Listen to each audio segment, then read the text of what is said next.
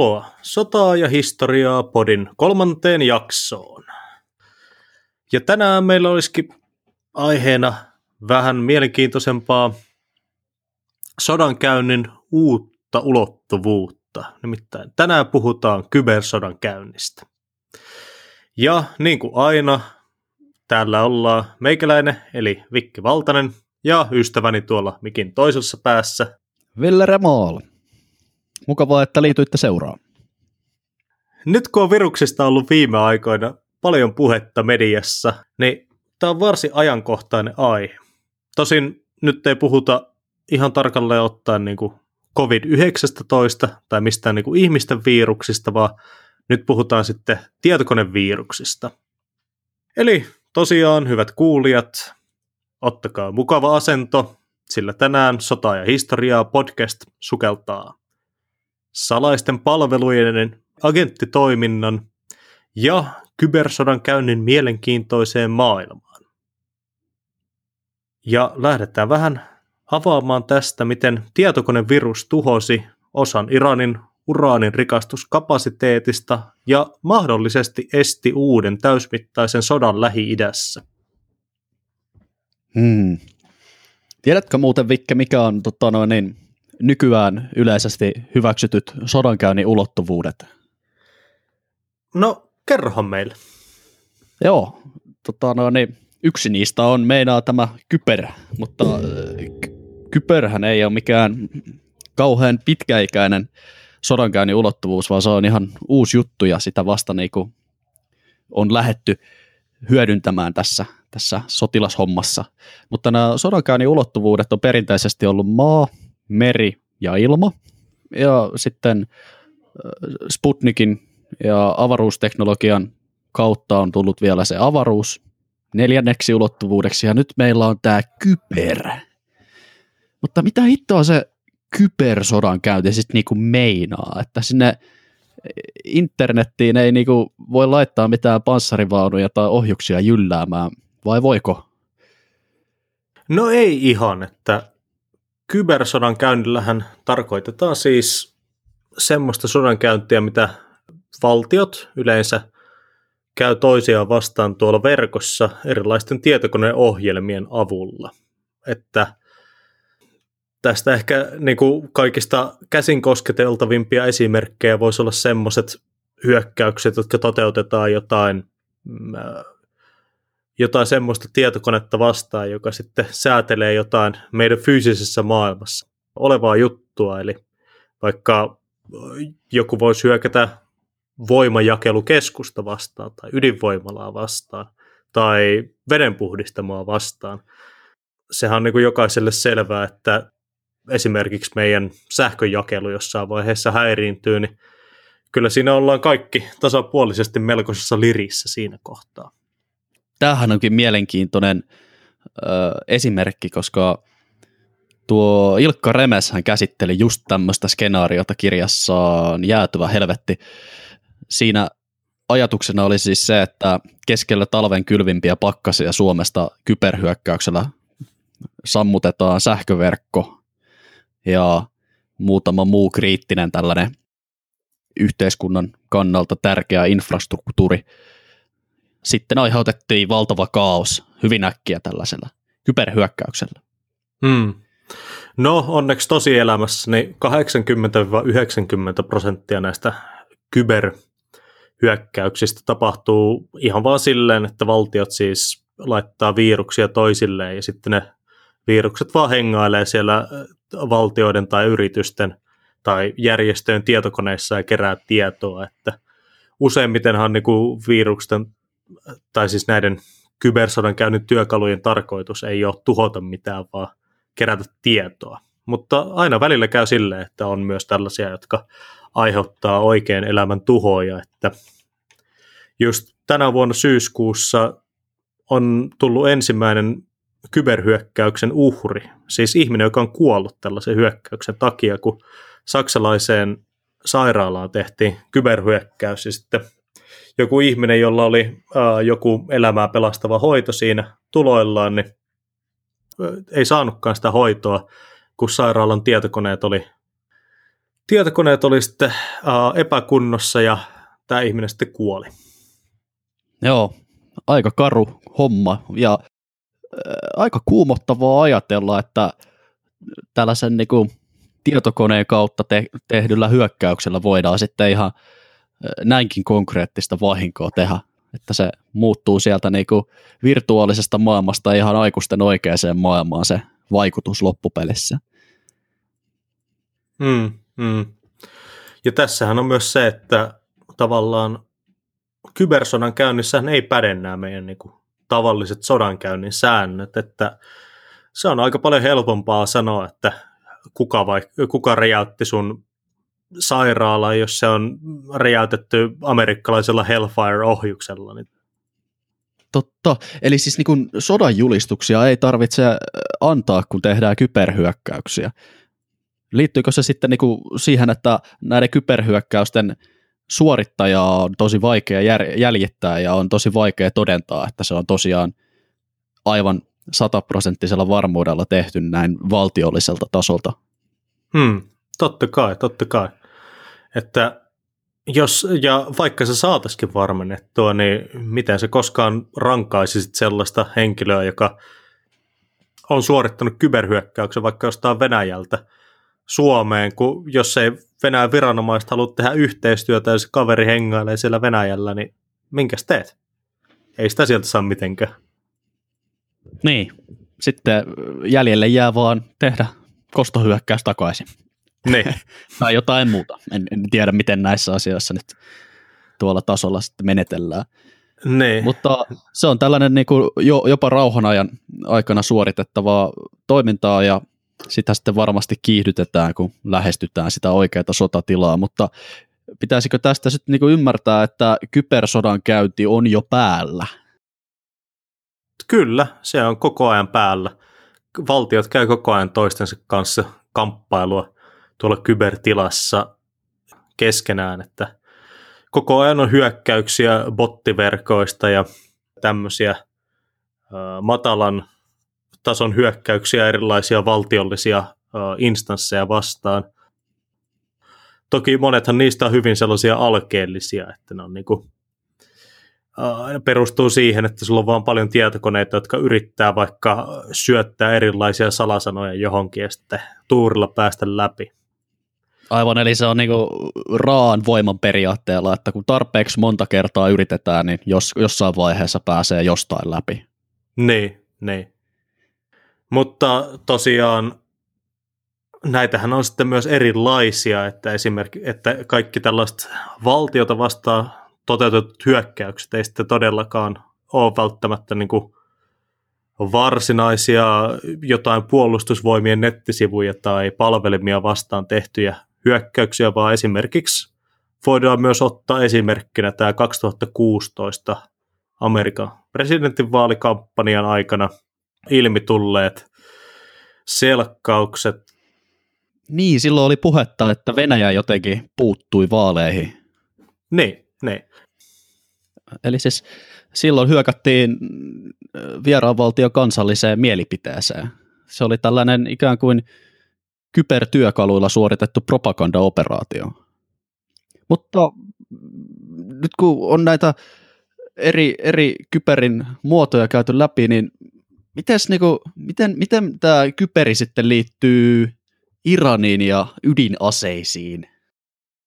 No joo, tosiaan nyt kun siis puhutaan ydinaseista, niin pitää muistaa, että siis ydinaseet, ne on valtavan voimakkaita aseita. Siis yhden valtion ydiniskulla voidaan parhaimmillaan tuhota koko maapallo. Siis Yhdysvalloilla ja Venäjällä nyt ensikädessä on semmoinen kapasiteetti ydinaseilla, että ne voi laittaa, ne voi räjäyttää meidän koko ihmiskunnan kivikaudelle, jos siltä tuntuu. Hmm.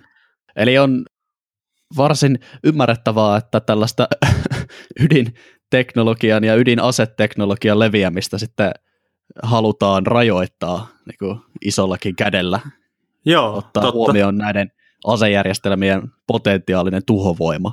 Hmm. yksittäisellä ydinaseella ollaan jo sieltä 40-luvulta asti voitu tuhota kokonaisia suurkaupunkeja. Ja ydinaseiden kehitys ei ole koskaan lakannut, että niistä on tehty voimakkaampia ja tarkempia ja monikäyttöisempiä. No niin, siis Iranin ydinaseprojekti. Musta tuntuu, että Iran ei taida olla sillä listalla, jossa, jossa on ne, ne maat, jotka ovat itselleen antaneet luvan hallussa pitää ydinaseita. Niin, ei, ei, ei taida olla joo. Että tota... Tai ehkä Iran on saattanut antaa itselleen luvan valtiona ydinaseelle, mutta näiden sopimuksien mukaan se, se ei ole mahdollista. Joo, että tosiaan, että me voidaan ymmärtää tätä koko häkkyrää, niin meidän pitää hetki niin puhua Iranin historiasta. Eli tosiaan nopea oppitunti Iranista. Nyt jos ei tule heti mieleen, että missä päin on Iran, niin ottakaa kartta tai siis puhelimella Google Maps esille ja naputelkaa sinne ja tota, kattokaa. Eli sehän on siellä Lähi-idässä hengailee aika iso valtio ja sillä on aika, aika mielenkiintoinen, tosi pitkä historia, mutta meidän kannalta niin kuin se tärkeä osuus alkaa 1979, kun Iranissa tapahtui islamistinen vallankaappaus. Eli siis Iranista tuli shia-teokraattinen valtio, eli siis äh, niin kuin teokratia on semmoinen valtio, joka, jota johdetaan uskonnollisten periaatteiden mukaan. Ja siitä tuli siis hyvin vanhoillinen muslimivaltio siinä kohtaa, ja, ja se ei tietenkään sopinut aika monille naapurustossa hengaileville valtioille, joten tätä Iranin shia-teokratia on sitten yritetty tuhota muiden valtioiden toimesta kaikilla mahdollisilla ja mahdottomilla keinoilla tästä 80-luvun alusta sitten lähtien. Ja tosiaan 90-luvulla Iran sitten tajusi, että kaikista paras tapa pitää muiden valtioiden sekaantumisyritykset loitolla on saada itsekin ydinase. Ahaa, okei. Okay. Joo, ja muut maat ei tietenkään tästä hirveästi digannu, ja tästä sitten noin vuosikymmenen verran Iran yritti kehitellä sitä ydinasetta siinä hiljakseen, mutta se lopulta tuli tuli päivän valoon, että, että nyt Iranilla on semmoinen kapasiteetti, mitä ei kerta kaikkiaan voida enää hyväksyä kansainvälisellä tasolla, ja 2006 sitten YK iski Iranille aikamoiset talouspakotteet, ja siitä lähtien ne on ollut sitten aika eristyksissä muusta maailmasta. Mutta tosiaan Iran jatkaa vielä tähänkin päivään asti tätä ydinaseprojektiaan. Joo, joo. Ja tätä ydinaseprojektia on sitten koitettu kampata näillä, näillä tuota, kyberhyökkäyksillä, eikö, eikö niin? Joo, no, kyllähän siis kansainvälinen yhteisö on yrittänyt käyttää ihan kaikkea niin kuin diplomaattisesta painostuksesta, talouspakotteisiin, uhkailuun, ja sitten on myös lähdetty tähän äh, niin kuin kyber hyökkäyksiin ja muuhun tämmöiseen. Tosin niin kuin ihan sellaisia suoria hyökkäyksiä Irania vastaan ei ole uskallettu tehdä, koska kyseessä on kuitenkin suhteellisen iso valtio ja on kuitenkin ehkä Irakista ja Afganistanista sen verran opittu, että äh, Lähi-idän maissa maasota, niin se tulee pitkällä aikajänteellä aika kalliiksi. No nyt kun Iranilla on sitten se oma ohjelmansa hyvässä liikkeessä ja ilmeisesti talouspakotteet, uhkailu ja sormen heristäminen ei, ei saanut tota fundamentaalista muslimivaltiota luopumaan aikeistaan hankkia itselleen ydinasepelote, niin päästään tähän itse aiheeseen, että kuinka sitten tietokoneviruksella voidaan tämmöistä kokonaisen valtion toimeenpanevaa ydinohjelmaa hidastaa ja sapotoida – ja tähän voitaisiin tarkemmin mennä, niin meidän on ihan pakko puhua pikkasen niinkin mielenkiintoisesta aiheesta kuin ydinaseiden valmistuksesta. Joo, tässä tulee siis tänään his- sota- ja historiaa podin ensimmäinen ilmainen ydinaseiden valmistusoppitunti. Joo, siis eh, nykypäivänähän kuka tahansa voi laittaa Googleen hakusanan ja käydä lukemassa Wikipedia-artikkelit siitä, että mi- miten teoriassa näitä aseita tehdään. Sehän ei enää ole se suuri salaisuus, mitä koetetaan suojella, vaan tämä ydinaseiden valmistamiseen liittyvä teknologia, tekniikka ja tarvittavat raaka-aineet on niitä, niitä komponentteja, joita sitten tarkasti yritetään valvoa ja valvoa sitä, että mistä maista löytyy sitä teknologiaa, jolla niitä voitaisiin valmistaa. Ja tämä teknologia on siis seuraavanlaista. Tarvitaan ainakin sitä itse pommin raaka-ainetta, tässä tapauksessa uraania. Sitten tarvitaan muutama reaktori, jossa uraania saadaan säteilytettyä, sitä saadaan ydinkemiallisilla reaktioilla sopivampaan muotoon, ja näistä muodoista kun puhutaan, niin puhutaan, puhutaan vähän tota, fysikaalisista termeistä, että aineen isotuopeista, eli uraani on luonnostaan monenlaista, mutta vain tietynlaisesta uraanista voi sitä pommia alkaa valmistaa, ja tässä tapauksessa se haluttu uraanin muoto on tämä isotoopi 135. Mutta tätä 135 ei nyt onneksi ihan niin kuin noin, tota noin niin tekniikalla voida maaperästä saada, vaan sen jalostaminen ja rikastaminen tähän tarvittavaan rikastusasteeseen on todella kallis ja todella haastava ja vaikea operaatio. Siihen tarvitaan tällaisia sentrifugeja, joissa erotellaan se raskaampi aine sitten kevyemmästä aineesta, eli siis puhutaan niin nyt aivan atomitason eroista. Ja tähän sentrifugiteknologiaan ja näihin ydinlaitoksiin kohdistettiin se, se Stuxnet-hyökkäys, eikö totta? Tosiaan, siis äh, kun 2006 sitten kansainvälisen yhteisön toimesta ruvettiin iskemään näitä talouspakotteita Iranille, niin tajuttiin aika nopeasti, että eihän ne ollut sitä ydinase projektista luopumassa, koska tämä oli niin kuin niille jo semmoinen sen tason saavutus, että jos ne saa sen ydinaseen, niin se Iranin teokraattinen, siis ääri vanhoillinen muslimihallinto on sitten ikuisesti turvassa länsimaiden tai muiden ulkomaiden vaiku- vaikutusyrityksiltä, koska uh, siinä on huomattava ero, että lähdetkö sä keljuilemaan jollekin valtiolle, jolla ei ole ydinasetta vai jolla on ydinase. Hyvä esimerkki tästä on Pohjois-Korea. Sillähän niin. Niin kuin ei olisi kansainvälisellä areenalla oikeastaan minkäännäköistä sananvaltaa. Pieni valtio, jolla ei ole oikeastaan mitään merkittävää teollisuutta, mutta heillä on ydinase ja se, se pakottaa jopa Yhdysvallat ja muut suurvallat kuuntelemaan Pohjois-Korean vaatimuksia. Näinhän se on, näinhän se on. Uh, no niin, nyt kun tosiaan puhuttiin sitten näistä tästä ydinaseiden valmistusprosessista, niin kaikille on varmaan selvää, että tämmöinen vaatii siis oikeasti valtiolta isoa panostusta ja siis ne laitokset, missä ne tehdään, niin se on kallista puuhaa ja vaatii tosi tosi fiksuja kavereita sinne tekemään näitä prosesseja ja paljon tietotaitoa ja silleesti. Mm. Toihan kuulostaa siltä, että se olisi, jos, jos tämä valmistusteknologia on nyt se ongelma, jos se, että sentrifugit hurisee jossain kallioluolassa, vaikka ei saisi hurista, on se ongelma, niin miksei vaan laiteta bunkkeripommia ydinlaitokseen ja ratkaista ongelmaa näin. Että mun ymmärtääkseni ainakin Israel on joskus ihan harrastanut juurikin tällaista, että ilmaiskulla käytiin tuhomassa Irakista Saddam Husseinin ydinvoimalaitos, koska pelättiin, että siellä niitä uraaneja rikastettiin.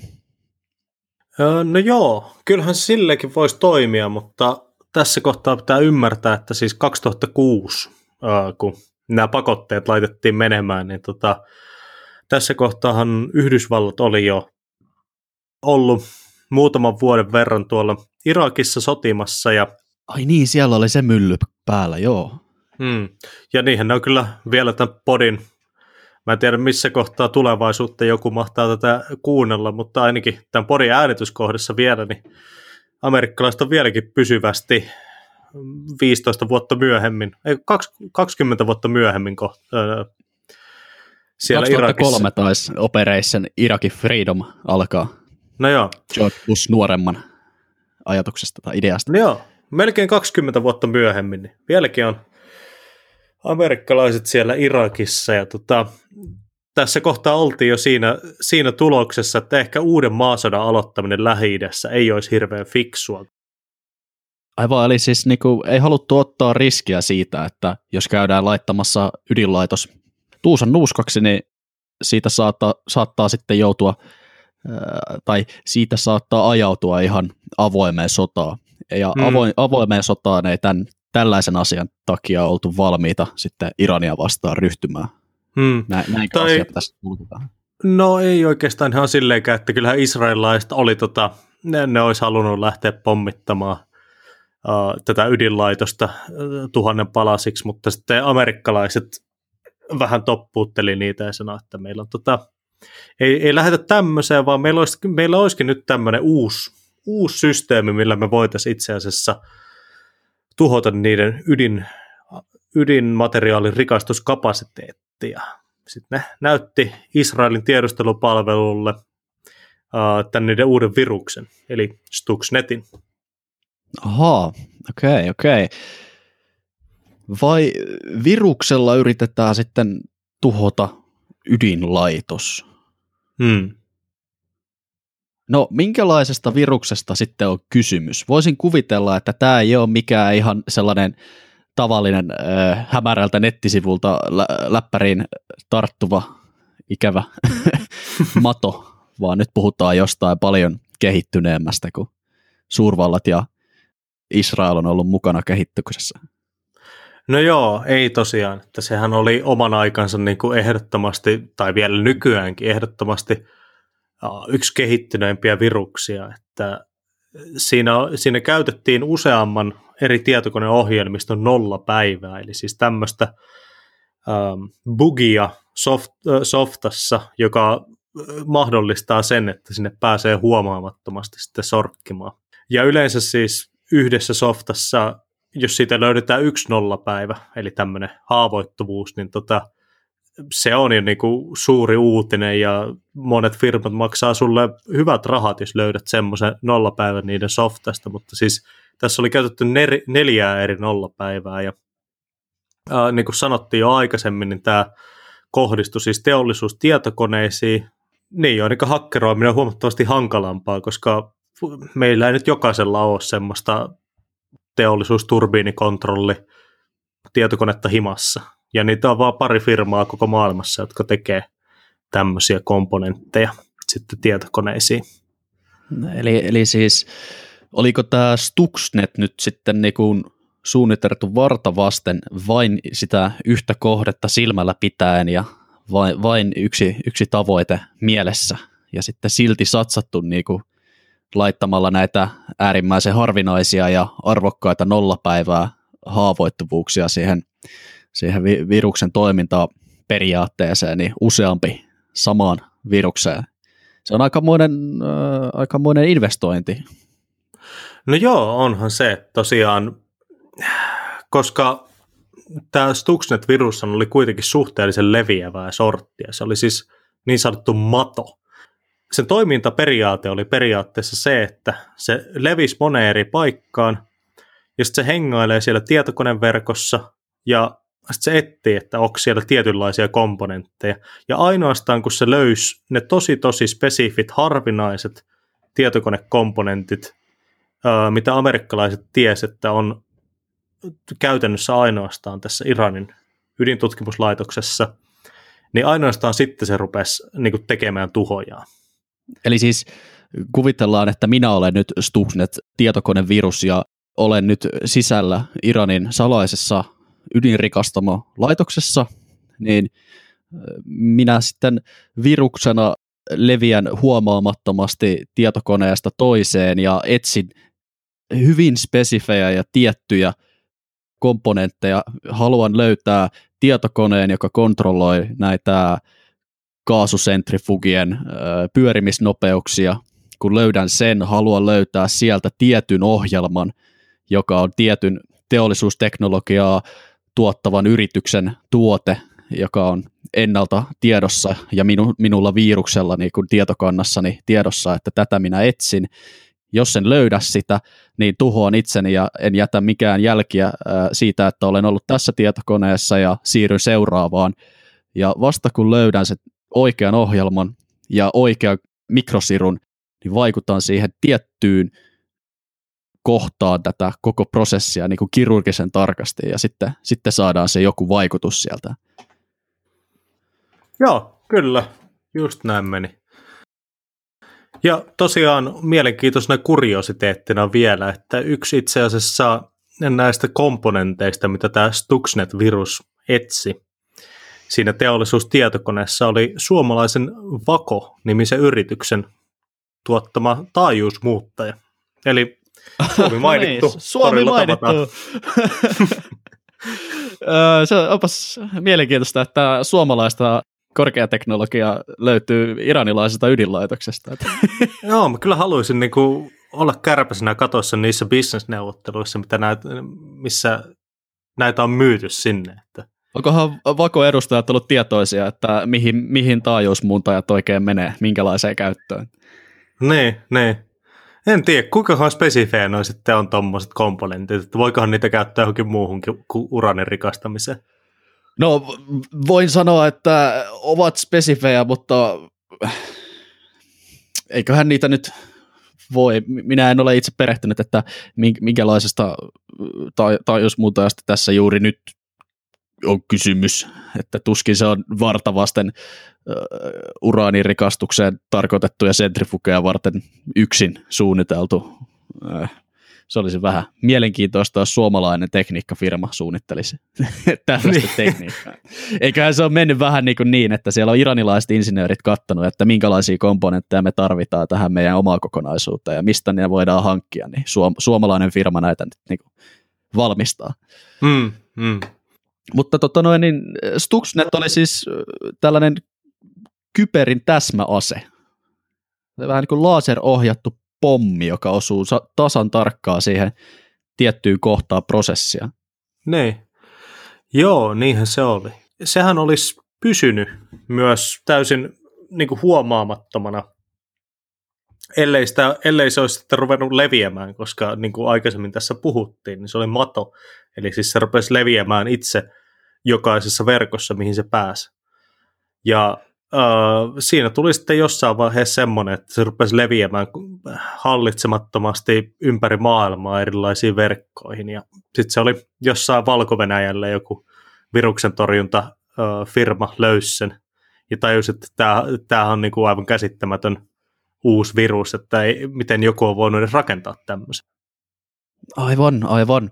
Sehän onkin hyvä pointti, että jos virus kerran oli niin nerokas, että se ei jättänyt itsestään mitään jälkiä, niin herää siis se kysymys, että kuinka se sitten loppujen lopuksi löytyi. Miksi me tiedetään nykypäivänä tällaisesta viruksesta?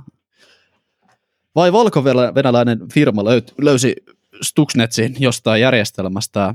Joo, kyllä. Se oli tota, siis kun mietitte, niin kuin, no meillähän nyt on kaikilla tietenkin läppärit ja puhelimet ja kaikki muut. Ja kun mietitte, että teille tulee uusi ohjelmistopäivitystä ja iPhoneen, niin teillä on aina joku, no ehkä iPhonella vähemmän, mutta Androidissa ainakin, aina kun tulee uusi päivitys, niin joku appi ei enää toimi kunnolla. Ja siinä oli sitten tullut semmoinen, että jossain ohjelmistopäivityksen mukana oli tullut joku komponentti jossain tietokoneessa, mikä ei sitten tykännyt tästä Stuxnetista ja aiheutti sitten tämmöisen äh, niin kuin koko, koko järjestelmän kattavan bugin, joka sitten aiheutti sen, että tämä virus löydettiin.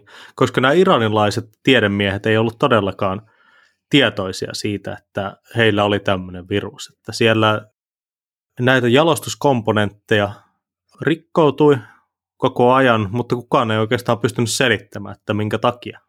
Aha, eli siis siellä oli viruksessa semmoisia ominaisuuksia, että se ei selviä, että mistä se johtuu, että siellä valvomossa voi näyttää, näyttää tota ruudulla, että jokaisessa centrifugissa on pyörimisnopeudet ihan kohdallaan, mutta sitten siellä alhaalla hallissa joku, joku niistä laitteista yhtäkkiä poksahtaa ja sitten insinöörit raapivat päätään, että mikä ihme tässä oikein on, kun minkäännäköisiä hälytyksiä ei tullut ja kaikki piti olla ihan kondiksessa, mutta tässä tämä nyt on kallis laite paskana. Näin, se... aika lannistavaa voisin kuvitella itse, että jos ei ole niin mitään käsitystä siitä, että miksi näitä, miksi näitä laitteita täällä hajoaa näin paljon. Ja siis tässä vielä kuulijoille täsmennys siitä, että nämä kyseiset kaasusentrifugit, joiden pyörimisnopeuteen tämä Stuxnet juuri vaikutti, ovat siis äärimmäisen herkkiä laitteita.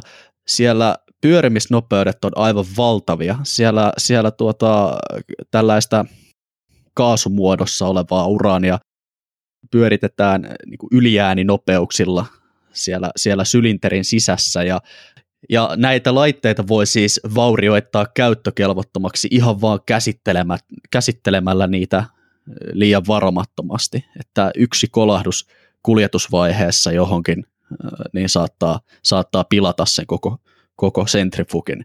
Eli sen takia tällainen ihan pieni, pienikin muutos saattaa aiheuttaa katastrofaalisia seuraamuksia. Niin, tässä pitää vielä siis uh, selventää, että se varsinainen muutos, minkä tämä Stuxnet-virus aiheutti, oli se, että siis se ensin uh, nopeutti sitä pyörimisnopeutta ja sitten hidasti sitä vähäsen.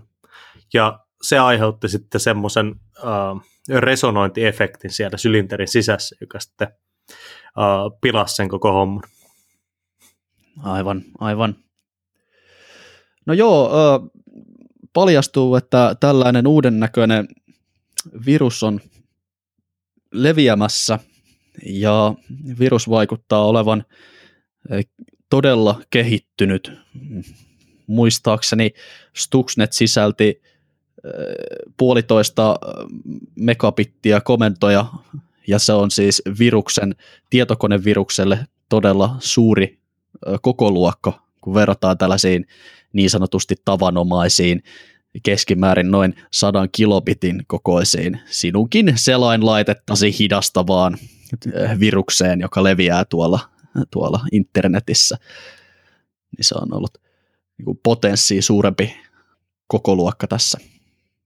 Joo, kyllä, kyllä, tosiaan.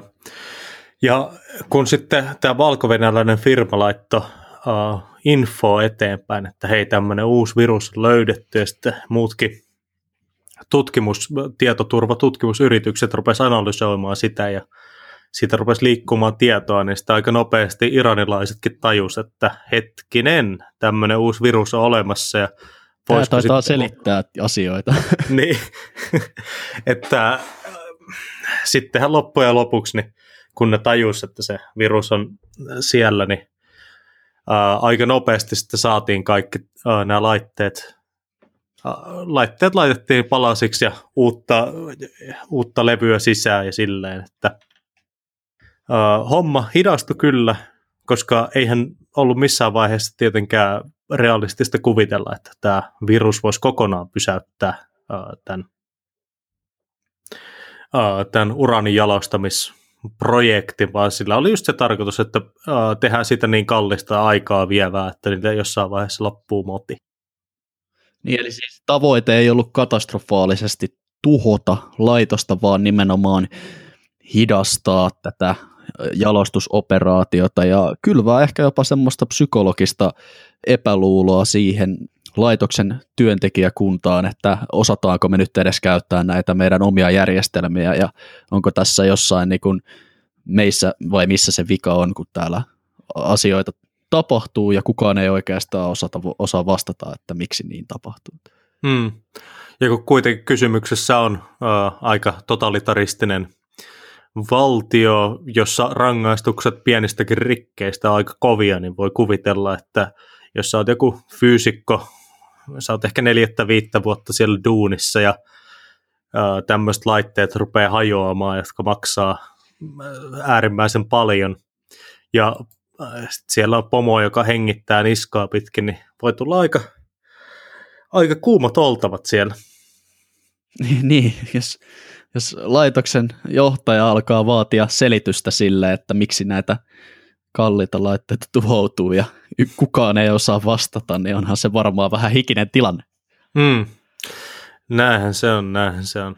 Tosiaan tota, kuitenkin niin kuin sellaisista ihan fyysisistä tuhoista, mitä voidaan niin kuin osoittaa tälleen jälkikäteen, niin uh, noin yksi viidesosa Iranin uraanirikastuskapasiteetista saatiin sitten tuhottua tällä viruksella ja noin 1-3 vuotta saatiin hidastettua tätä ydinaseen hankkimisprosessia.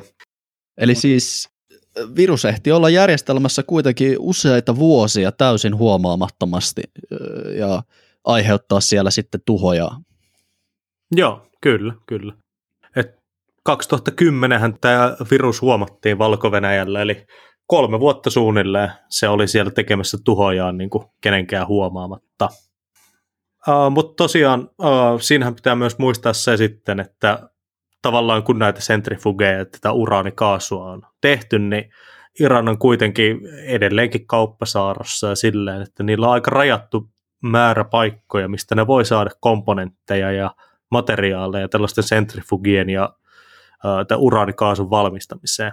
Että siinä on sekin, että jossain vaiheessa niiltä vaan yksinkertaisesti loppuu, loppuu rahat, ja, rahat ja materiaalit tämmöiseen itse koen kyllä varsin mielenkiintoiseksi yksityiskohdaksi tässä tarinassa sen, että tämä virus tehtiin tarkoituksella hidastamaan ja häiritsemään, kun se olisi voitu tehdä aiheuttamaan katastrofaalista tuhoa, ja se on ollut varmasti tietoinen päätös, että miksiköhän, miksiköhän näin. Siis tähän ei ole olemassa mitään vastausta, sen tietää ehkä korkeintaan ne henkilöt, jotka oli tätä virusta joskus kehittämässä, mutta – mielenkiintoista, että päätettiin vaivihkaa hidastaa ja äh, häiritä, kun oltaisiin voitu aiheuttaa joku vaikka se, että kaikki laitoksen sentrifugit yhtäaikaisesti tuhoutuu ja se olisi voinut johtaa ehkä jopa koko laitoksen sulkemiseen, mutta päädyttiin sitten johonkin toiseen ratkaisuun.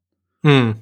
Ehkä siinä oli, niin kuin, ainakin mun mielestä, niin siinä oli todennäköisesti tarkoituksena se just, että pystytään pitkään olemaan siellä ja hidastamaan sitä ja aiheuttamaan just tämmöistä epävarmuutta, joka, no, me kaikki tiedetään, että jos sä oot tosi epävarma jostain, siis jos sä et tiedä sen syytä, niin se on paljon hankalampi lähteä sitten ratkaisemaan tämmöistä ongelmaa, kuin jos kaikki sentrifugit yhdellä pamauksella lähtee, äh, lähtee tekemään omiaan, niin kyllä siinä kaikki, kaikilla olisi todennäköisesti hälytyskellot ruvennut soimaan siinä kohtaa, että näissä kontrollijärjestelmissä on joku vika. Välillä kului pitkiäkin aikoja, että mitään ei tapahtunut, ja sitten taas muutama pasahti, ja jotain meni vikaan. Niin se voidaan laittaa semmoisen niin tavallaan inhimillisen erheen piikki. Eli siis tämä oli osittain myös psykologinen operaatio. Hmm, Koitettiin murentaa iranilaisten insinööriä ja fyysikkoiden itseluottamusta. Hmm. joo, joo, mielenkiintoista. No, pitäisi sitten, nyt kun ollaan aika kattavasti juteltu tästä, tästä viruksesta, niin mitä loppujen lopuksi, niin kuin, mitä ne sitten vaikutukset oli niin kuin, tälleen laajemman maailman kannalta, että okei, saatiin tuhottua vähäisestä ydinrikastuskapasiteettia, mutta tietenkään kokonaan sitä ei tuhottu. Uh, Iran jatkaa vieläkin ydinohjelmaansa tähän päivään asti. Ydinasetta niillä ei tiettävästi vieläkään ole olemassa, mutta yritys on kova ja sanotaanko, että viimeisimpien tietojen mukaan niin niillä ei todennäköisesti hirveästi yli vuotta menisi siihen, että jos ne nyt oikeasti lähtisi tavoittelemaan sitä pommia, niin ne saisi sellaisen aikaiseksi.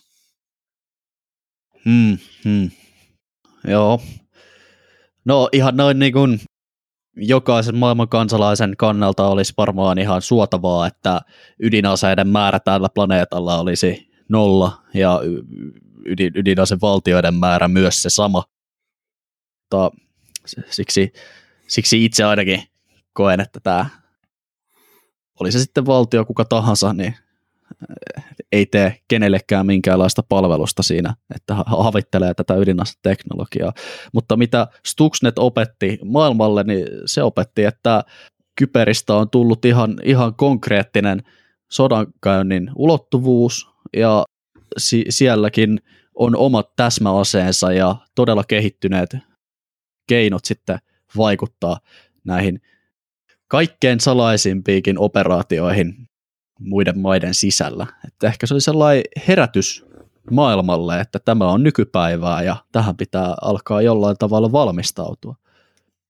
Mutta todennäköisesti tällaiset kyberhyökkäykset tulevat yleistymään. Näistä kyberulottuvuuden aseista tulee tulevaisuudessa uuden ajan superaseita, juurikin siitä syystä, että meidän infra nyt vaan on niin todella riippuvaista tästä tietokoneverkoista ja teollisista johtamis- ja kontrollijärjestelmistä ja niiden toimivuudesta. Ja näitä kyberuhkia vastaan suojautuminen ei ole mahdotonta, mutta se on todella haastavaa. Ja koskaan ei voi olla täysin varma, että se suojamuuri pitää kaikkia hyökkäyksiä vastaan. Hmm, hmm. Näinhän se on kybermaailmassa ei ole koskaan rauha päällä. Että siellä käydään koko ajan bottien välistä sotaa keskenään. Ja just tämän, tämänkin takia niin tota, ää, tässä tulee jälleen kerran historiapodin vinkki kaikille kuuntelijoille. Älkää käyttäkö mitään ää, geneeristä salasanaa yhtään missään, siis jotain password, password 123 tapaista settiä, koska tota, nämä botit on ohjelmoitu nimenomaan sillä tavalla, että ne menee joka ikiseen paikkaan, minkä ne löytää, ja ne syöttää just näitä kaikista yleisimpiä salasanoja ja kokeilee niiden perusteella, että jos ne pääsisi jonnekin. Et vaikka se teidän niin joku Habbo Hotel-tili tuntuu niin, niin kuin vähäpätöiseltä, ettei sitä kannata suojata, niin siellä on kuitenkin sellaisia sellaista informaatiota, mitä voidaan käyttää teitä vastaan, tai minkä pohjalta voidaan sitten tehdä muita uh, hyökkäyksiä jonnekin muualle. Joo, hyvä esimerkki tästä oli se, että ilmeisesti viimeisen tiedon mukaan tämä vastaamon tietomurto oli onnistunut sen takia, että siellä oli se oletussalasana ollut käytössä. Eli mm. tällaiselta tietojen kalasteluhyökkäykseltä se kaikkein helpoin ja varmaan ensimmäinen äh, ratkaisu on laittaa sinne se oletussalasana, niin hehän pääsevät sitten heittämällä järjestelmään. Hmm. Mutta tosiaan. Tämän viikon opetus. Pitäkää salasanat ajan tasalla ja noudattakaa ydinsulkusopimuksia. Joo, Älkää, älkää tehkö ydinaseita keittiössä tai missään salaisissa laboratorioissa. Kyllä. Jos, jos sentrifugeja löytyy kellarista liikaa, niin sitten Yhdysvallat ja Israel alkaa tekemään peliliikkeitä. Ja se, sitähän kukaan ei halua omalle kohdalle. Kyllä, Hellfire-ohjus kämpä ikkunasta sisään on varsin epämiellyttävä kokemus. Niin, ja kaikki puhelimen kuvat äh, julkiseksi, Mossadi kävi hakkeroimassa. Joo. Joo, tosiaan. Mieti, tuota, terroristien ydinaseohjelma lakkautettiin, kun uhattiin paljastaa perhekuva-albumit. Onnistunut kyberoperaatio. Näinhän se on, näinhän se on. Mutta eiköhän tässä ollut taas tämän viikkoinen sotaa ja historiaa podin jakso. Tällaista tällä kertaa. Kiitos kaikille, jotka jaksavat kuunnella loppuun asti ja mistä meidät löytää, jos haluaa tehdä jaksoehdotuksia tai muuten vaan äh, laittaa jotain meemejä tai kommentteja jaksoihin ja aiheisiin liittyen. No, meidäthän löytää tosiaan sotaa ja historiaa podi nimellä Facebookista, Instagramista. Ja näin ensi kertaa. Minä olen Ville Remaa. Ja minä olin taas jälleen kerran, Vikke Valtanen. Yes. No niin, Yes. se on moro. Moro.